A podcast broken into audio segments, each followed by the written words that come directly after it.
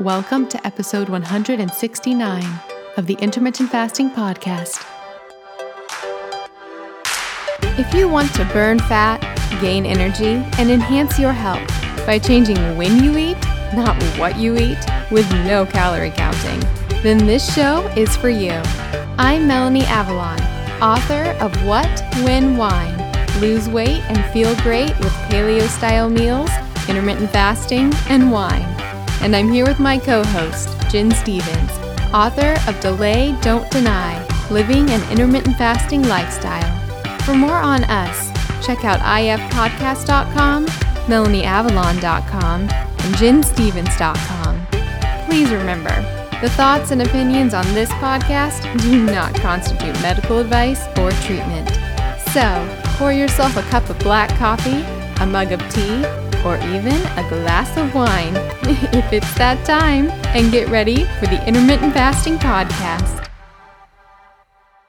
Guess what, friends? I'm about to tell you how you can get Masszymes for free. Yes, completely free. If you suffer from digestive issues like gas, bloating, or cramping, even when you're eating healthy, nutritious foods or doing all your intermittent fasting, well, maybe you could benefit from a high quality enzyme. If you've never tried enzymes, or even if you've tried them and they haven't worked, you've got to give this one a chance. As you guys know, we are major fans of the company Bioptimizers. They're one of the few supplement companies who have incredible, effective formulations using the highest quality ingredients and which actually work. And Masszymes is a 17 enzyme full spectrum formula with five different kinds of proteases. Those digest proteins. They also contain all of the key enzymes needed for optimal digestion. Masszymes also contains astrazyme, which is a proprietary, all natural, plant derived compound extracted from Panax ginseng and astragalus. It actually boosts amino acid absorption by 30 to 60%. Basically, Masszymes ensures that all the protein you consume breaks down into absorbable amino acids. So if you're struggling to digest those meals, maybe especially those feasts in a one meal a day situation, you've got to try Masszymes.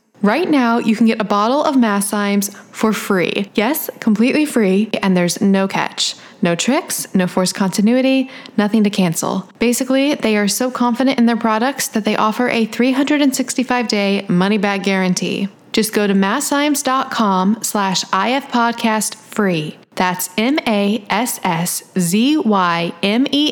dot com forward slash IF podcast free. All one word. You will automatically get access to your unique coupon code to claim your free bottle. This is limited to one per household and it's valid while supplies last. You are going to love their products. And we'll put all this information in the show notes. All right, now enjoy the show.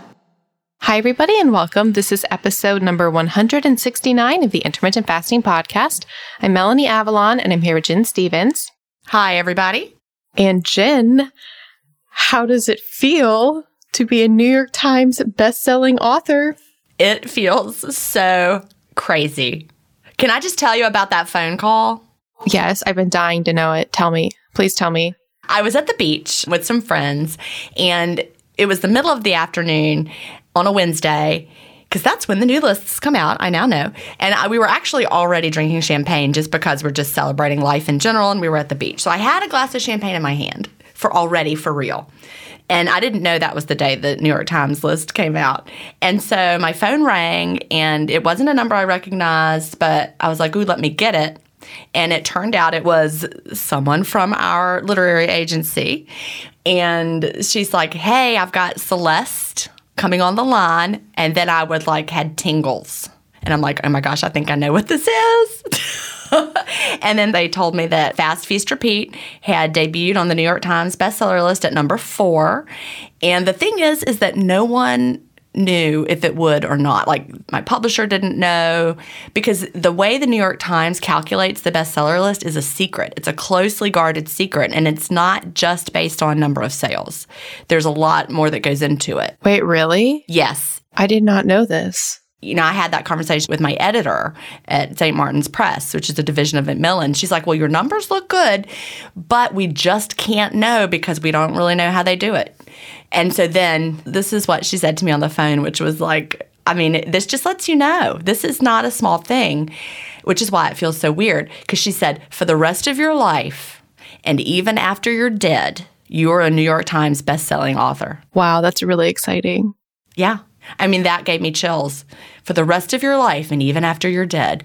I mean, they've already redesigned the cover at St. Martin's with the words New York Times bestseller on it. So that it really is a big distinction. So thank you to everybody. I am so grateful, more than you know. It's not going to go to my head because I still feel like myself, which is why it feels so weird. I don't feel like any different than I did before.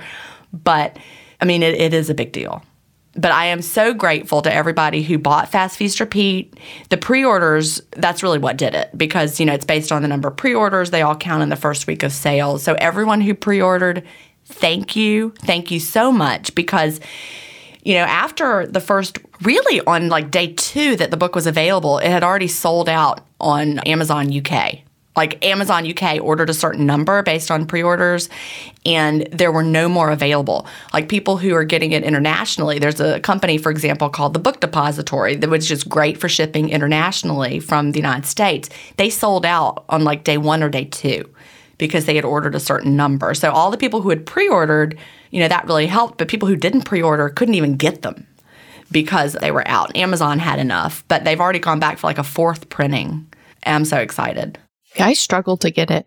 I got really upset. It didn't deliver the day it was supposed to. Oh, your book? Yeah. Normally with Amazon, when they don't deliver, they're, they're like coming, you know, the next day, but it was like undeliverable, returning to sender. I was like, what? Can you just bring it to me? I went to Barnes and Noble and tried to get it, but they didn't have it. So I was like, can you order it? So they ordered it and then I ordered it on Amazon. So I, I, got it like two days after. Yeah, our Barnes and Noble had had one copy. I went, um, did I tell you this story already? That I went two days or something before it was supposed to come out. I think you told me, or I might have seen it on Facebook. Okay. I went to Barnes and Noble here in Augusta and said, Do y'all have any copies of Fast Feast Repeat? And they looked on the computer and the guy's like, We have one. It's in the back. I'm like, Okay, I'm the author and I'm really excited. He's like, Yeah, we can't bring it out for two more days. He was not impressed that I was the author.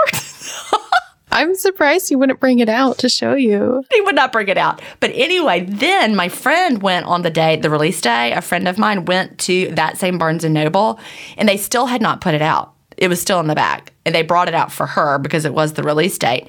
And then she was telling them how I'm a local author, and I guess it was a different guy. So he ordered like 10 right that minute. That's funny. Well, yeah, because when I went to go find it, I was like going through the section. It's so surreal now to go through the section, like, you know, our section in the Barnes and Noble because I'm like, I feel like I know all these people. It's true. Well, you really do because you've talked to them. But even me, just the people we've had on this podcast, I'm like, yep, we know her. Yep, we know him.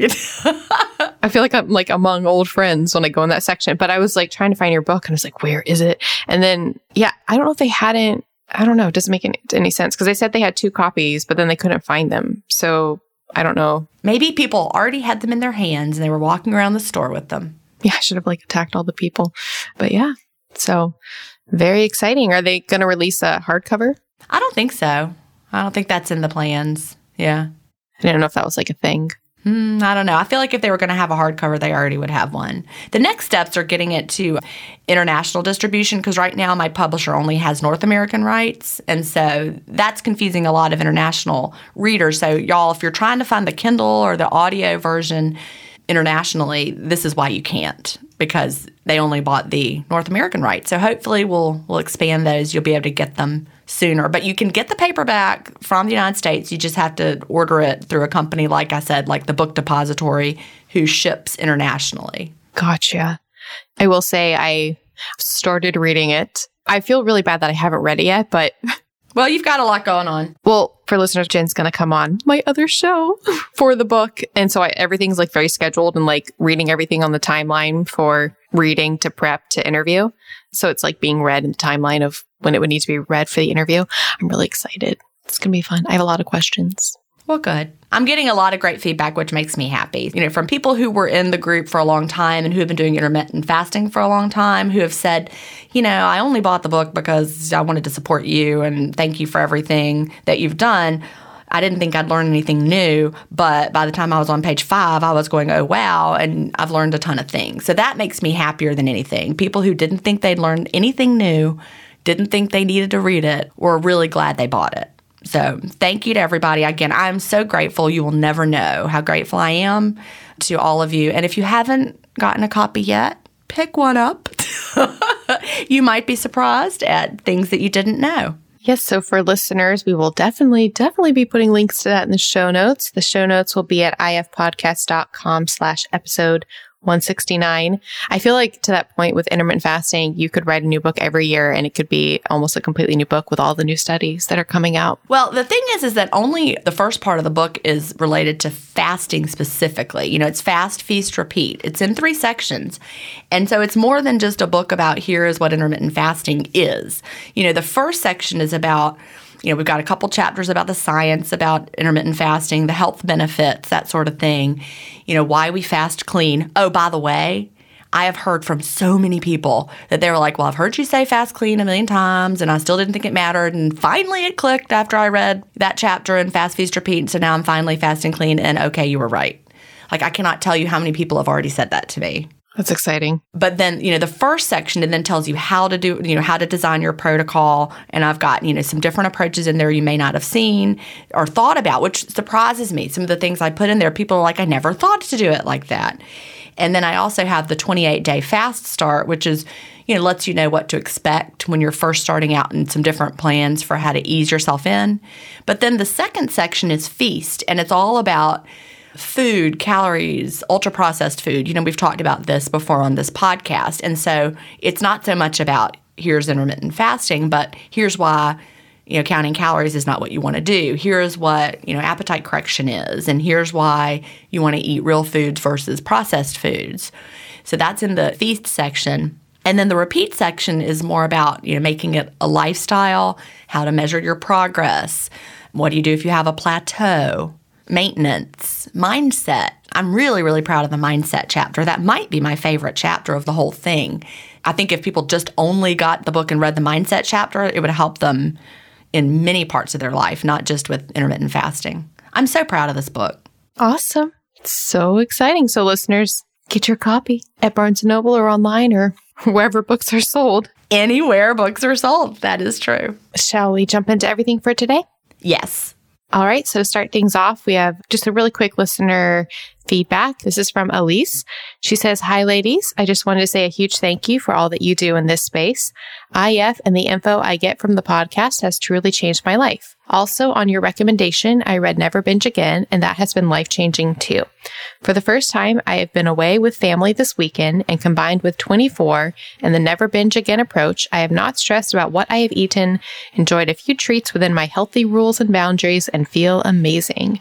Thank you for your hard work. You really are changing lives. Aleise? I love that. That makes me so happy. She's from New Zealand, which is pretty cool. I'll put a link in the show notes. I did recently interview, finally, Glenn Livingston on the Melanie Avalon Biohacking podcast for the Never Binge Again approach. That's the book that I, I swear, I feel like I mention it every single episode, but it pairs really well with intermittent fasting because he's all about having very bright lines and boundaries and you know, saying yes and no to the basically the voice in your head that wants you to eat things or do things that aren't serving you and really helps you take charge of that. He calls it the pig. So, yep. All right. Shall we go on to our next question? So, we have some more feedback from Deanna, and the subject is mammograms and IF. And she says, Dear Gin and Melanie, I love your podcast. I'm caught up on all the episodes and don't recall hearing about this women's health occurrence. I'm writing you about my experience in case it can help ease concerns for anyone else who may have experienced it. I'm not a doctor and believe in regular preventative screenings. And we also agree with you, Deanna. We agree in regular preventative screenings too. All right, she says, I'm 46 years old.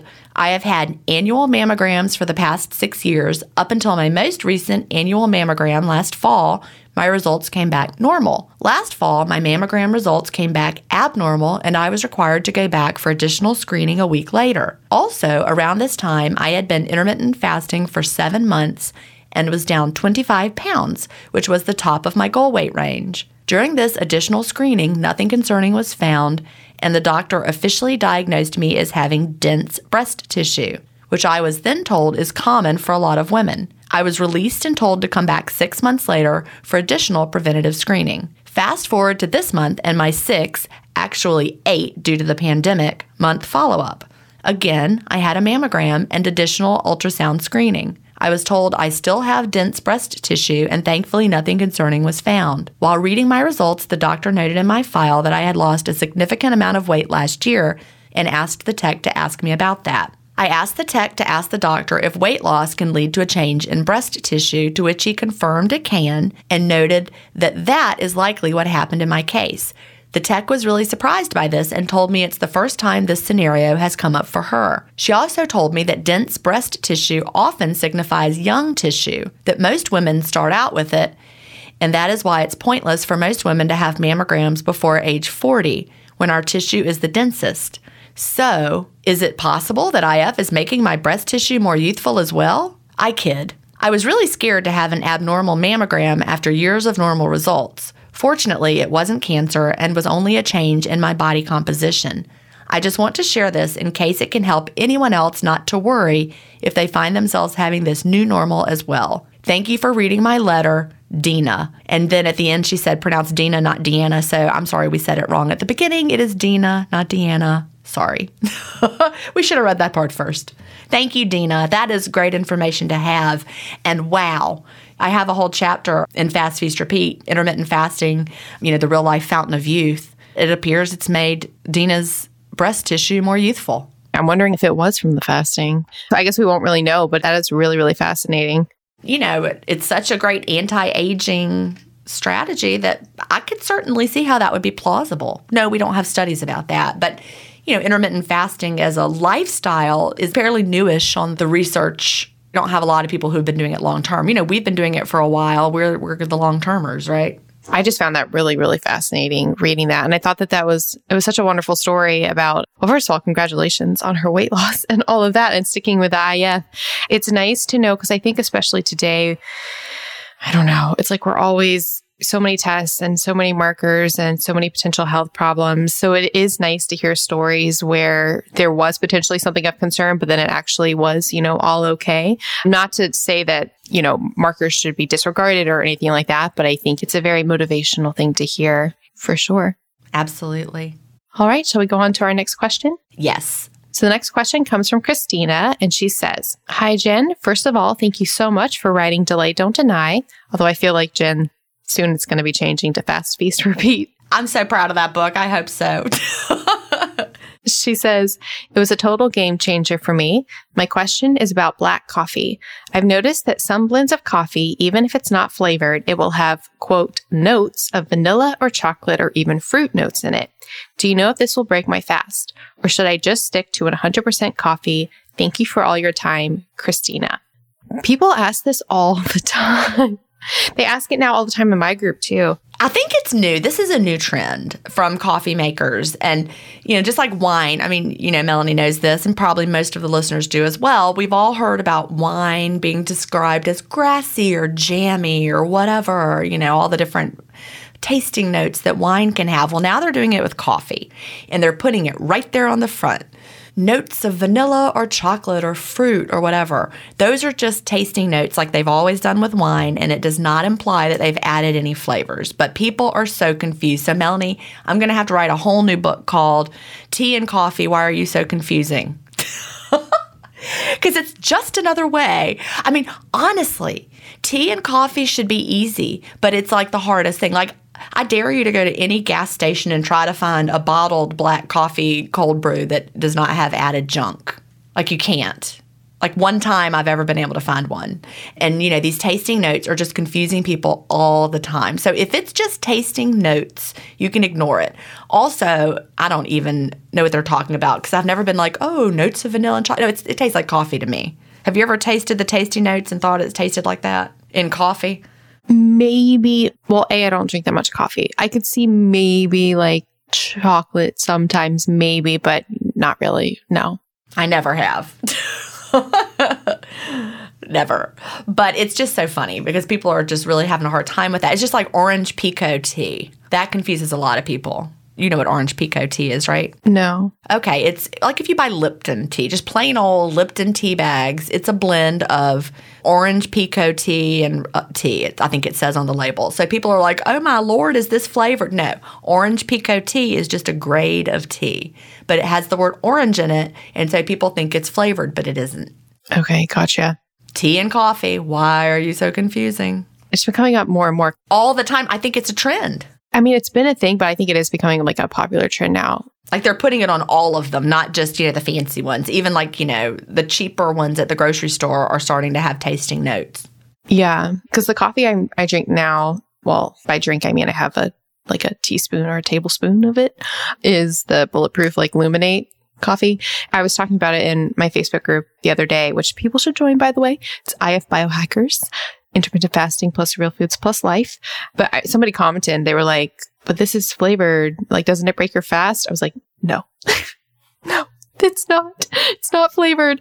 But to clarify, there are sometimes, don't think now whenever you see coffee, if there's a flavor, that means that it's necessarily a tasting note because there are coffees that are flavored. The key is to figure out is it tasting notes or do they add ingredients? And you should always read the ingredients list. If the only ingredient is coffee beans, you're fine. If it says natural flavors or artificial flavors, that would become a no. Yeah. Typically, when it's tasting notes, I say this hesitantly, but it's probably not going to say flavored, like in that terminology. It'll, it'll probably say like with hint of, or it might say like flavors of. I probably won't say flavored because that kind of like insinuates that they've added something to it. So if it says it's birthday cake flavored, it's probably not a tasting note. Probably not. If someone was really upset in, in one of the groups, you know, maybe a couple weeks ago, because she's like, I've just realized this has broken my fast. I've been drinking this for the whole time. And I'm like, no, no, those are tasting notes. You have not. Kind of like when you dream you ate a cake and you wake up and realize, oh, you did not indeed. People do that all the time as well. Yeah. so funny. Great question. Thank you, Cristina. Hi, friends. We know things might be a little bit stressful right now, and we're always looking for ways to help you feel better naturally. That's why we are honored to partner with Feals. They're providing a better way to feel better.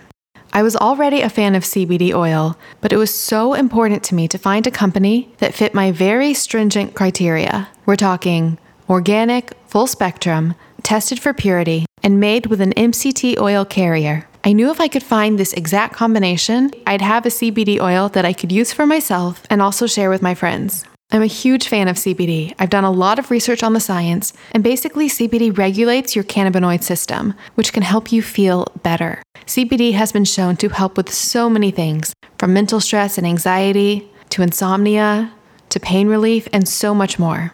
Of course, it can be difficult to get your hands on high quality premium CBD, especially even more today. Thankfully, Feals delivers premium CBD directly to your doorstep.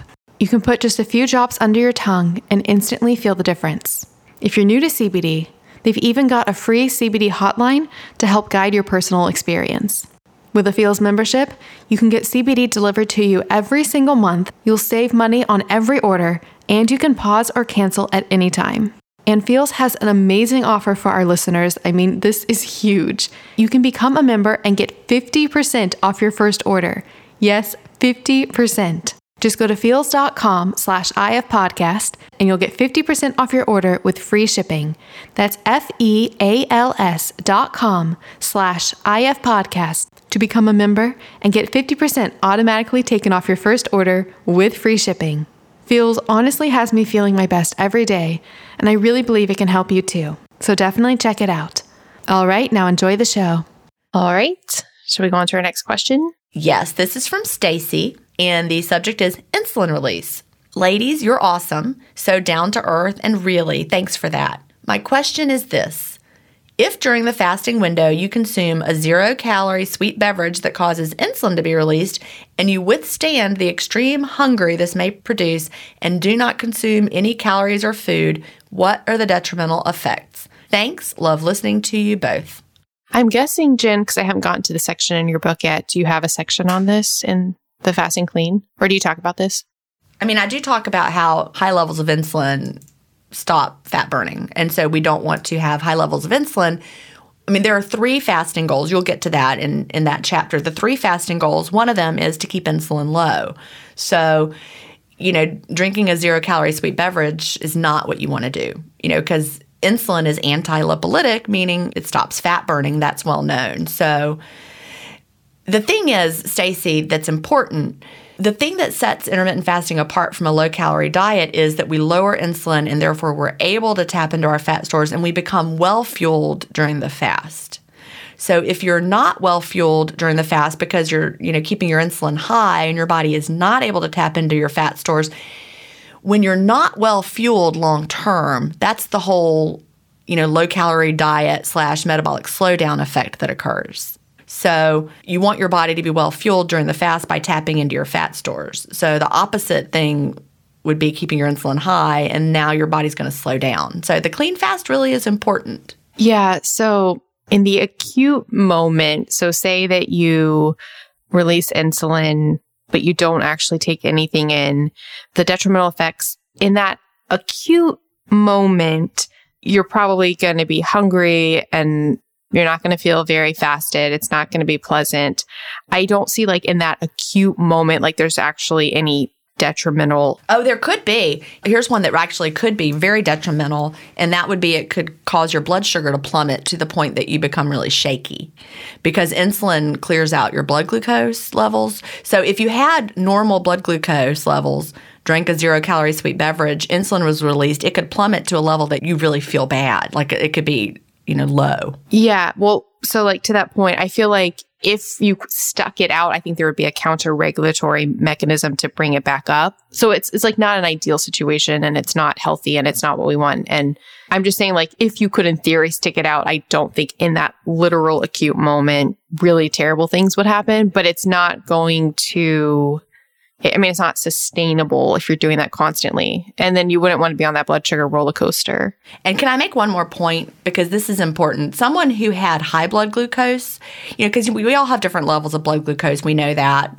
Someone who has chronic high levels of blood glucose, if they consumed a zero calorie sweetener, insulin was released, their blood sugar went down, they may not even feel it.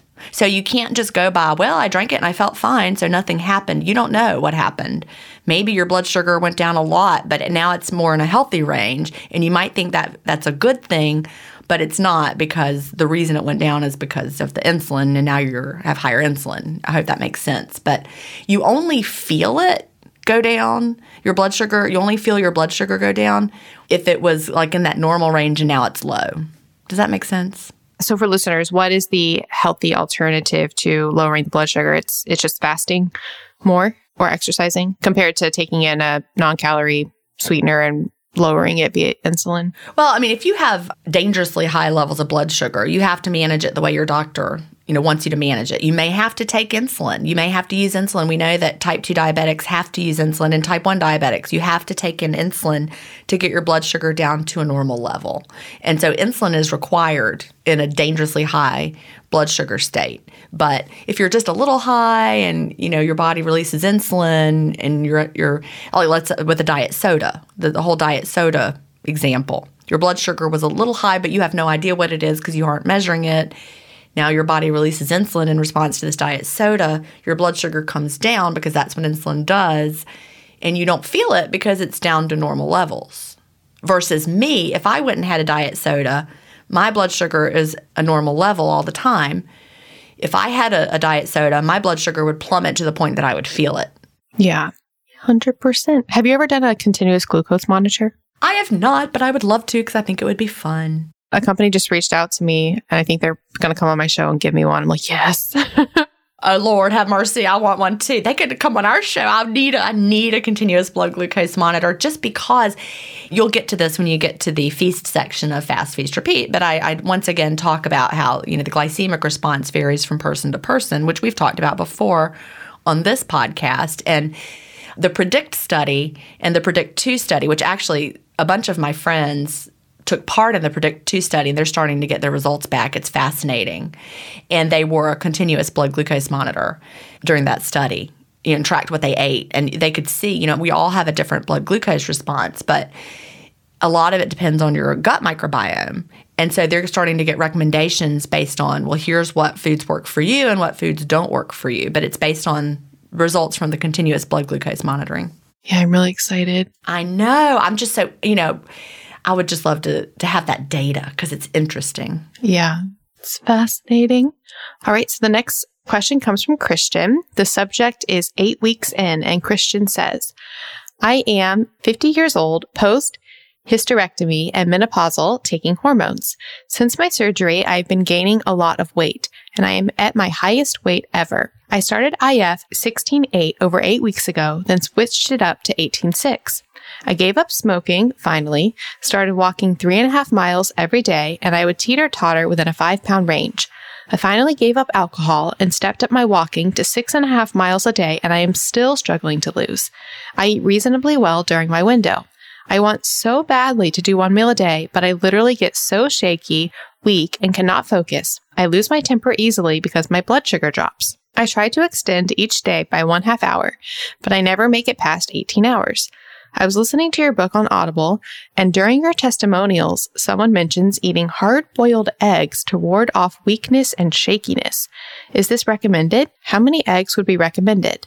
I like to use this to bridge the gap until I can build my body up to fasting. Okay, I put this in here, Gin, because is this a testimonial in your book?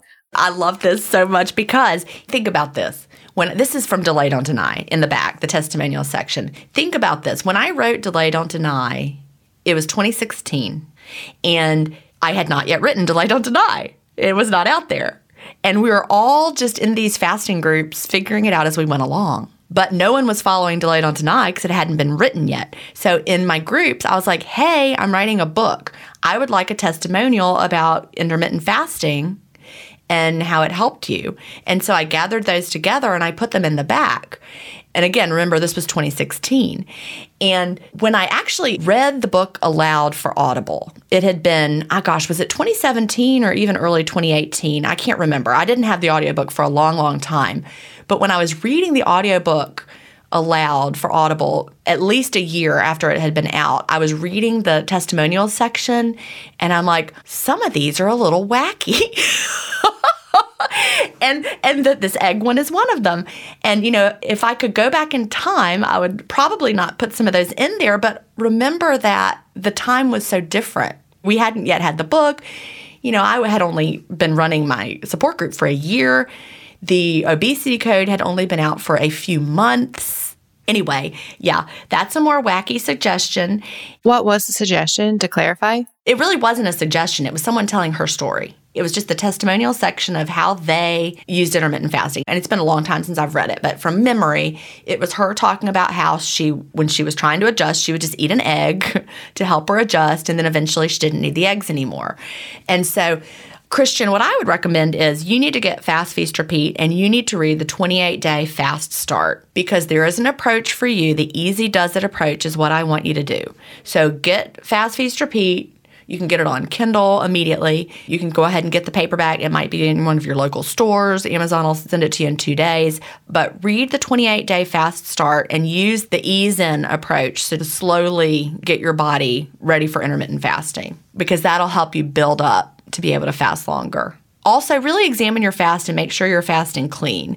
That's important. You know, you said you started over eight weeks ago, so it may take you a little longer to adjust, you know, because of your overall health, but really examine your fast and make sure you're fasting clean.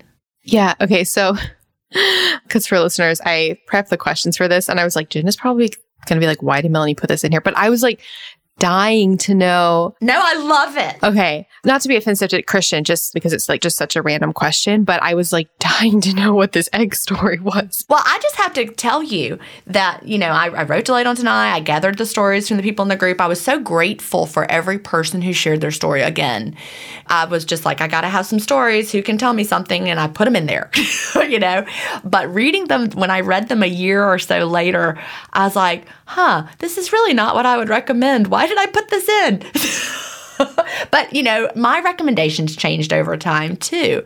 Well, first of all, I want to say, Christen, so you had the hysterectomy. That's removing your uterus, right? It's removing your uterus. And sometimes people also have their ovaries removed at the same time, but not always. Okay. So, in any case, I'm pretty certain there was probably some huge hormonal change in your body that happened with the surgery.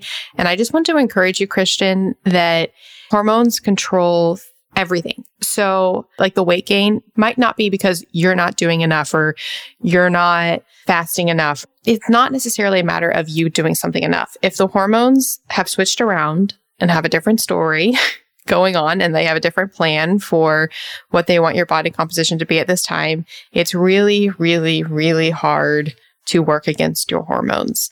Cause, you know, you said you're, you're walking more, you're giving up alcohol, you gave up smoking. Congratulations, by the way, on that. But you just can't seem to, you know, break through. And I just wanted to encourage you that, I mean, on the one hand, it can seem dark if the hormones are really that much in control, but just know that if it is hormonal, that there's a very good reason that it's, you know, so difficult for you. And the encouraging, motivating thing is that you can keep tweaking your dietary pattern and your lifestyle and your, the choices that you're making to work with your hormones, you know? So it might not be so much a matter of having to do enough to lose the weight as much as it's finding the lifestyle and the protocol and the approach that is going to get your hormones back into balance so that your body wants to naturally lose the weight. So it's just a slight mindset shift, but I think it's really, really important. And so hearing you though explain more about the, the egg story, I'm guessing with that testimonial, it sounds like she was probably, I mean, I don't know, but it sounds like she was probably having difficulties entering like a fat burning or a ketogenic mode. And so using that egg as like a, a, bridge. It was basically, you know, not forcing, but it was like teaching her body in a way to switch over to a fat burning type of metabolism and ketogenic metabolism. That's exactly it. Yeah. So kind of like how people, some people find it easier to go into fasting after having done a ketogenic diet because that diet like teaches their body in a way to burn fat for fuel. Actually, oh, can I talk a little bit about this? Because we were talking about this before the call about ketones and stuff. I think I had an epiphany recently yesterday, actually. So, yesterday I interviewed the founders of a company that actually makes a breath ketone analyzer. And I'm not saying you have to measure ketones and, you know, measuring ketones, the urine, breath, or blood. It can be very confusing especially, I mean, I learned so much yesterday just because it's such a complicated process and the levels change based on so many factors. And there can be false positives, false negatives, because at any given moment, what you're doing, even if you're in a ketogenic state, is going to affect how you're using the ketones, how they're being excreted. I will stop myself from going like really intense into the science, like I'm really wanting to right now. in any case, the reason I'm bringing this up is the epiphany I had was that I mean, because I, I, understood, like, obviously, ketosis is because our bodies turn to an alternative substrate for fuel when the glucose is not available.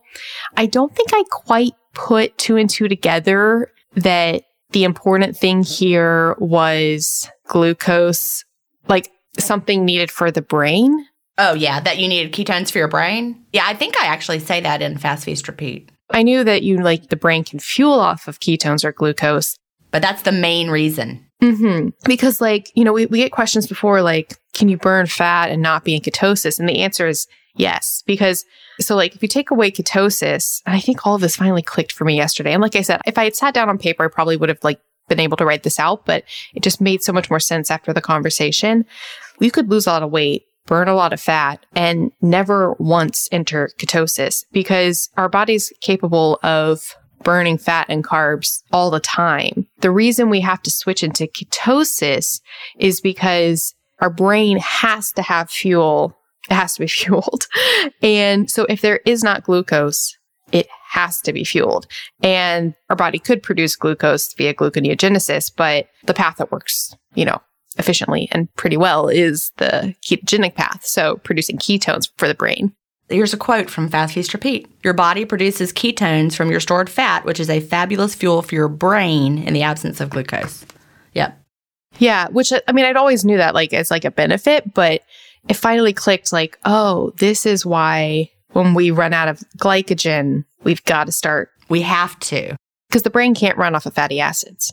And that also helps explain why you could never enter ketosis, but you could still be burning fat because you're just burning fat and carbs. You know, so you're fueling your brain with glucose from carbs, but you're also burning fat at the same time. Our body, it's not like a on off this that. It's doing a lot of things all at the same time. Yeah. I think there's like this idea out there that like fat burning is like on or off. But you can be obviously burning carbs and fat at the same time. You sure can. But I don't want people to stress about what is my body doing right at this moment. And you know, the rise of these intermittent fasting apps that like have a timeline in there are like really causing people to fixate on it. Like, okay, my app says I'm in ketosis now. My app says I'm burning fat now. And and people are really like hyper focusing on some of these things. And I think it's causing a lot of stress. Like people are fasting extra just so their app tells them something different. So check out the book for a specific protocol. My answer is you could, in a way, like we were talking about, if you're having trouble extending your fast long, you could do this type of thing where you're having like a small, low carb type snack to slowly build your muscle. Exactly. You're building your fat burning enzymes, you're building the ability to use fat for fuel. You know, some people really have a hard time with that early on. Now I'm curious when you do this in your plan, is it near the like end of the fast or is it more like you have like a low carb like meals for like a few days? Well, at the beginning, you start by just having the low carb meals. You gradually push them back. Okay. Because the reason I want to clarify is like, I don't think this is a thing where like, oh, I'll just be fasting. And then if I am hungry, I'll have an egg. No, that's not the recommendation. that is not what the plan is. Which is kind of what it was, the testimonial and delay don't deny. I'm trying to remember. It's been a while, like I said, since I read that, but I think it was kind of like whenever she felt like she needed it, she just had an egg. And that's not exactly the same thing. I want you to have a plan for how you're easing in so that you're gradually pushing it back. Hi, friends. Are you searching for access to grass fed, grass finished beef, heritage breed pork, free range organic chicken, and wild caught seafood shipped straight to your door? If so, then you'll probably be a major fan, just like we are, of ButcherBox. ButcherBox is truly doing incredible things for our world, and it is my true honor to partner with them. They're working directly with responsible farmers and cutting out the middleman of the grocery store to provide affordable access to meat and seafood, which supports both our health and the environment. Did you know, for example, that only 5% of quote, grass fed beef is actually grass finished, meaning it was raised 100% in pasture? Well, guess what? With ButcherBox, it's grass finished. Their chicken is also GAP certified. Their pork and bacon is traditional breed, rich in flavor and nutrients, and free of nitrates and added sugar. It all tastes amazing, and they offer a variety of boxes so you can find your perfect fit that works for you and your family. To learn more about their practices and get on their waitlist, you can go to butcherbox.com slash ifpodcast. Again, that's butcherbox.com slash ifpodcast. All right. Shall we go to the next question? Yes, this is from Jill.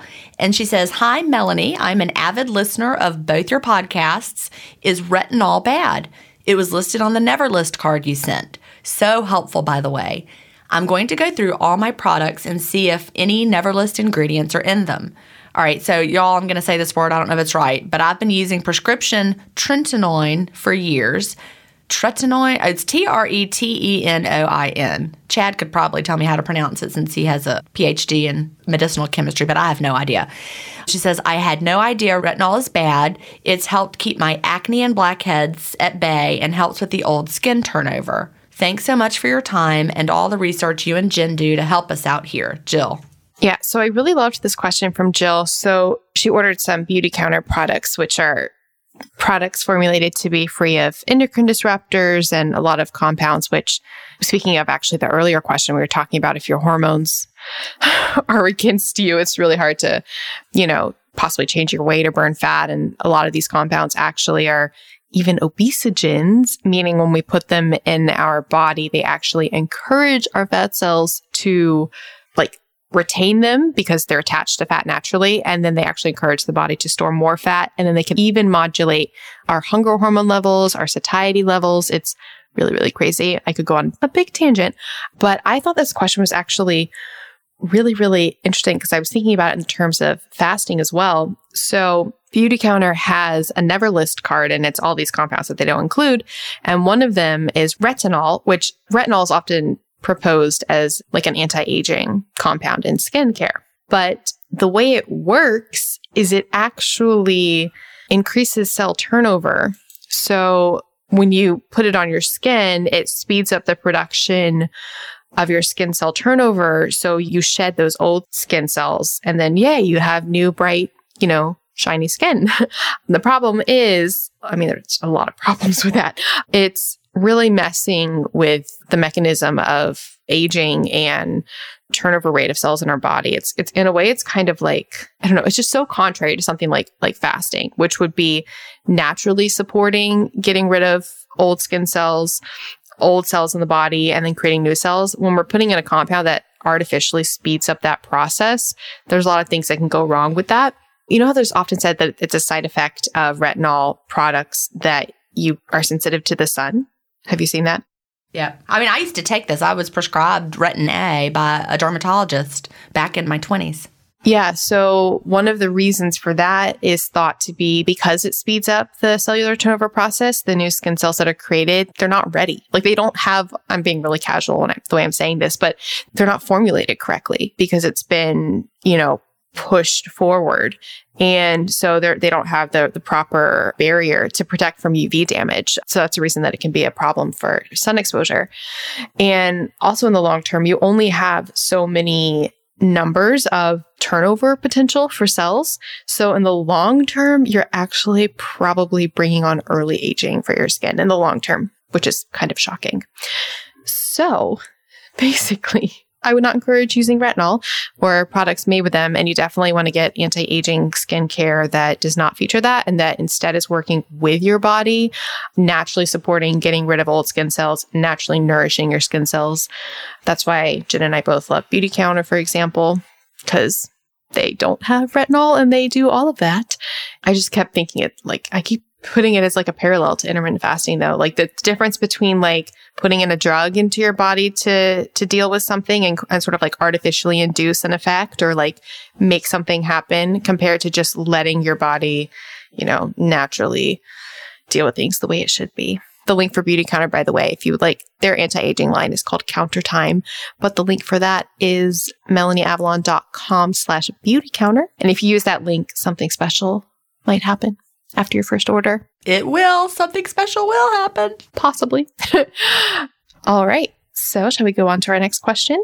This comes from Katherine. The subject is podcast 155. Katherine says, Hi, thank you for your podcast with all the golden nuggets for my healing process. I am definitely a newbie to IF about three weeks, and I've been watching a ton of videos and listening to your podcast for about a week. I'm sure you know a lot more about this than I do, but eating in the afternoon, I have definitely felt so full after my one meal a day. Sluggish, tired, no energy for about two hours before I feel better.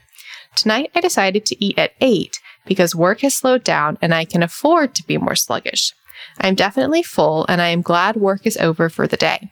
So, my thoughts are that if I were to eat in the morning when leptin levels are lower, it seems I may have more of a chance to eat all of those necessary calories without feeling stuffed before I get through my meal and possibly feel less sluggish afterward.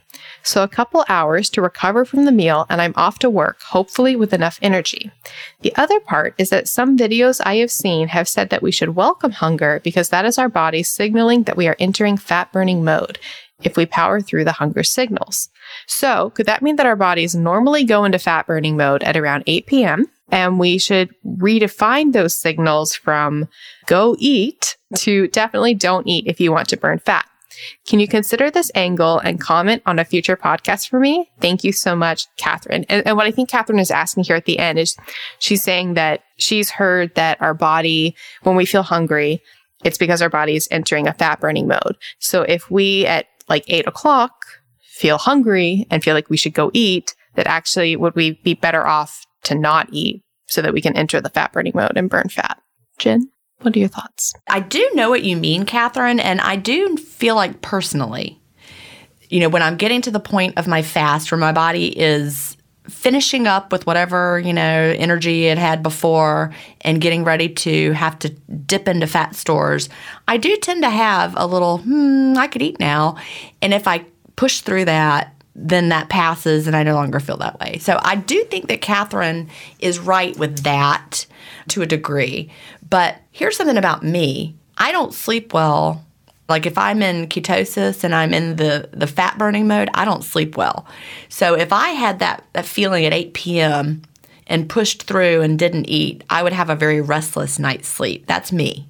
As far as for you, you know, if you decided to eat in the morning and that worked really well for you and you felt great, and then by the time night rolls around, you're able to go to bed still in the fasted state and sleep well, then you mean I have a good friend who morning is her preferred eating window time. She wakes up, She has her morning eating window. She goes about her day. She has a great day. That works really well for her. When I eat early in the morning, I have a hungry day and I spend the day eating. it does not work well for me. So I don't want you to overthink it based on theoretical things like what's my leptin doing, what's my this doing, what's my that doing. I want you to find something that feels good to you as a lifestyle. Eating in the morning does not feel good to me. Eating at night does not feel good to my friend. And so you've got to learn what feels right to you over time. And, you know, you said you're early on you're about three weeks in, and that you get really full after eating, sluggish, tired, no energy for about two hours. That really does get better later, you know, as your body adjusts to fasting. I don't have as good of an energy level after I eat, but I don't feel like I immediately need to go to bed right after I eat. I'm not as mentally sharp, but I can still, you know, live my life for the rest of the evening. But I, I don't have as much energy as I had before I ate which is one reason an evening eating window works well for me. I do all my work before I eat. But it's not as extreme as like now I have to have a nap, you know, after I eat my dinner. I still have, you know, hours to go before bed and, and I'm okay with it. I get through it. I'm not miserable or like dragging. So give your body a little more time to adjust and see how you feel. And I'm not really sure what time you're eating to be sluggish for two more hours. But if you're still at work and it's making you sluggish, see if pushing that window back would help you. Have it a little later. But experiment. You'll know over time what works for you. Yeah, I actually really love this question because a lot of it really resonated with me. Because I guess she's saying that when she eats like in the afternoon, you know, then she gets like really sluggish and unproductive and it, it doesn't seem to be suiting her. But then she talks about how if she eats at night, it sounds like it actually does work because her work is over for the day so she can sleep after but her concern is that she's she's not able to eat enough at night well, no, it sounds like to me she wants to tap into prime fat burning, and she's wondering that if she eats at 8 p.m., is she going to keep her body from tapping into fat? That's how I read it. Oh, well, the reason I was thinking that was because she said, My thoughts are that if I eat in the morning when leptin levels are lower, I may have more of a chance to eat all of the necessary calories without feeling stuffed before I get through my meal. But then she also, at the end, talked about going into fat burning mode at 8 p.m. And so she doesn't want to eat so she can burn fat. Yeah, I think she has a lot of things she's trying to ponder. But I've had that same experience as well, Katherine. So, like, I like eating at night because I do get tired after. But then, like you said, work is over for the day. You know, I don't have to be productive. Then I get to sleep and then I'm good to go in the morning. I've had the exact same thought, Katherine. I'm like, hmm, I get really tired after eating. Maybe I could eat like early because part of me wishes I was like a early morning eating person. I'm like, maybe I could eat really early and I could kind of have that like assimilation period, slow period after, and then be like good to go for the whole rest of the day. That's like my idea in theory, which sounds like Katherine has had this idea as well. I will say it's never panned out for me ever. So I've just embraced, like Gin said, the fact that I just do well with eating later. Like she said, I wouldn't stress too much about what what the levels are doing or what time is best or just find the plan that works for you in your life. And for you it sounds like you might be able to make the morning thing work or the evening thing. It sounds like the mid-afternoon probably isn't working for you. And that might just be because she's still adjusting to IF. It's just hard to know. During the adjustment phase, you really cannot judge anything about intermittent fasting because your body's still doing all, all these new things. That's really what I've found from people, you know, over the years. It's just a wacky time. Yeah. True, true. How do you feel about this comment? I once read a comment. It was like, you should never have to recover from a meal. What are your thoughts about that comment? Well, I mean, you don't want to eat to the point where you feel bad. The goal is to never feel bad after eating. I'm, I'm talking about physically bad. You never want to physically feel bad so I understand that in theory that you never would want to do that. It makes sense. You want to eat so that you continue to feel good and not eat until you feel bad. Yeah. The the thing I wonder is like one of the reasons I really like eating before evening is because then I can just, you know, like sleep and that's what I find suits me best. And it all depends on what we mean by the word recover. Yeah, I guess that's true. Do you mean recover like you have to make up for it somehow or Oh no, I meant based on like how you're physically recover? hmm Yeah, I, it just depends. I'm not really sure what what they mean by that. Might have been more in the context of like reacting to foods or or it really could be a mindset thing like you should never have to f- make up for a meal. Like, because a lot of people have that mindset, that dieting mindset that so many of us developed over the years of, you know, gosh, I've been on vacation. Now I have to recover from my vacation, make up for all the damage. You know, it's all those negative words that we have in our head. The good news is, I was just on this vacation with some friends that I was talking about at the beginning of the show. And when I got back, I was very full because we had two meals a lot of the days. We ate a lot of food. We drank plenty of delicious champagne and other alcohol. We invented a drink, by the way. I'll have to share it in a minute. But I was ready to get back to fasting, but I didn't do anything to make up for it. Like I didn't have to recover or make up for it. I just went back to my normal schedule and listened to my body. I didn't feel the least bit bad. So we we invented a drink called the Serenity Now. And what is in the Serenity now? It's amazing. It's coconut rum, coconut water, a splash of pineapple juice, and then a splash of something fizzy like San Pellegrino or just some kind of fizzy water. So delicious. It sounds very Caribbean-ish. Yeah, the Serenity Now. That's what it's called. Are you a Seinfeld fan? Clearly not. Because I posted it. I, I came home and made one for my husband after the trip, and I posted it in the Facebook group and said it was called the Serenity Now. And someone's like, like on Seinfeld. I'm like, yes, exactly like on Seinfeld. That's what it was named from. But one of the people that had been at the beach with me, she's like, oh, I didn't know that was a Seinfeld reference. I'm like, yeah, that's why I named it the Serenity Now because it's an episode where George Costanza's dad. Have you watched it at all, Melanie? Do you know the characters? I might have watched an episode in like TV class. Oh lordy, you got to watch it. It's it's the best show in the entire world and literally every scenario of your life you can tie it back to a Seinfeld episode. But George Costanza's dad is having like anger management issues and so he keeps screaming serenity now and he's screaming it and George is like he's like I heard the guy on the tape. He said whenever you're, you know, having issues you just say serenity now and he screams it and George says, "Are you supposed to yell it?" Anyway, I feel like I had to have watched it, but I feel like I would have really laughed when I watched it. it's so funny. It's the best show. I know it's sad I haven't. What years was it? It was in the 90s, maybe 92 might be when it started.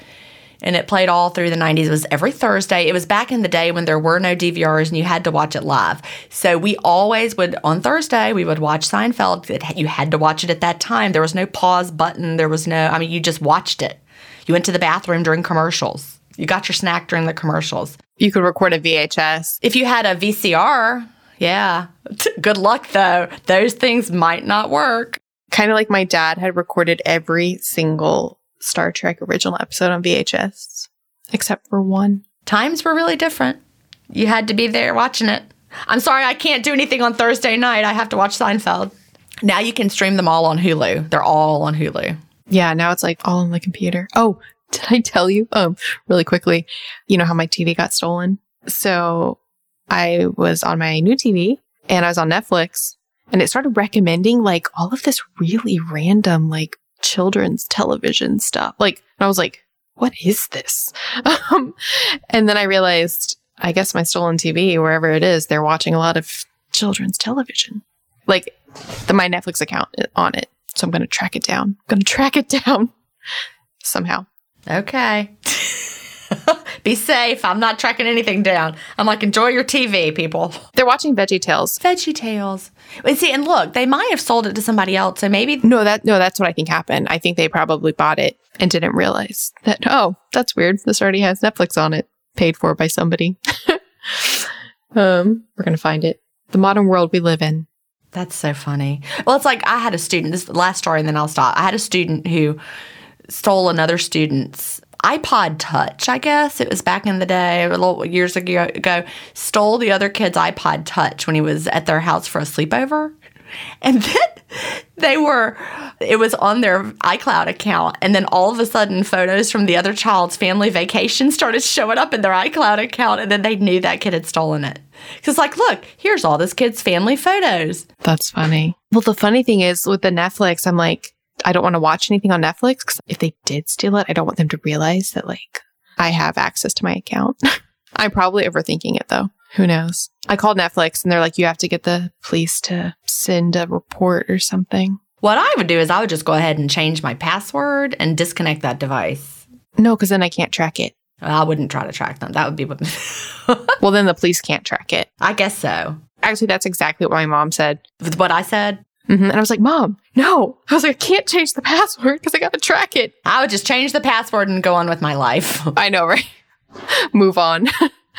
no, but justice must be served. well, good luck. I hope you can serve some justice. That would be great. But We'll see. Okay.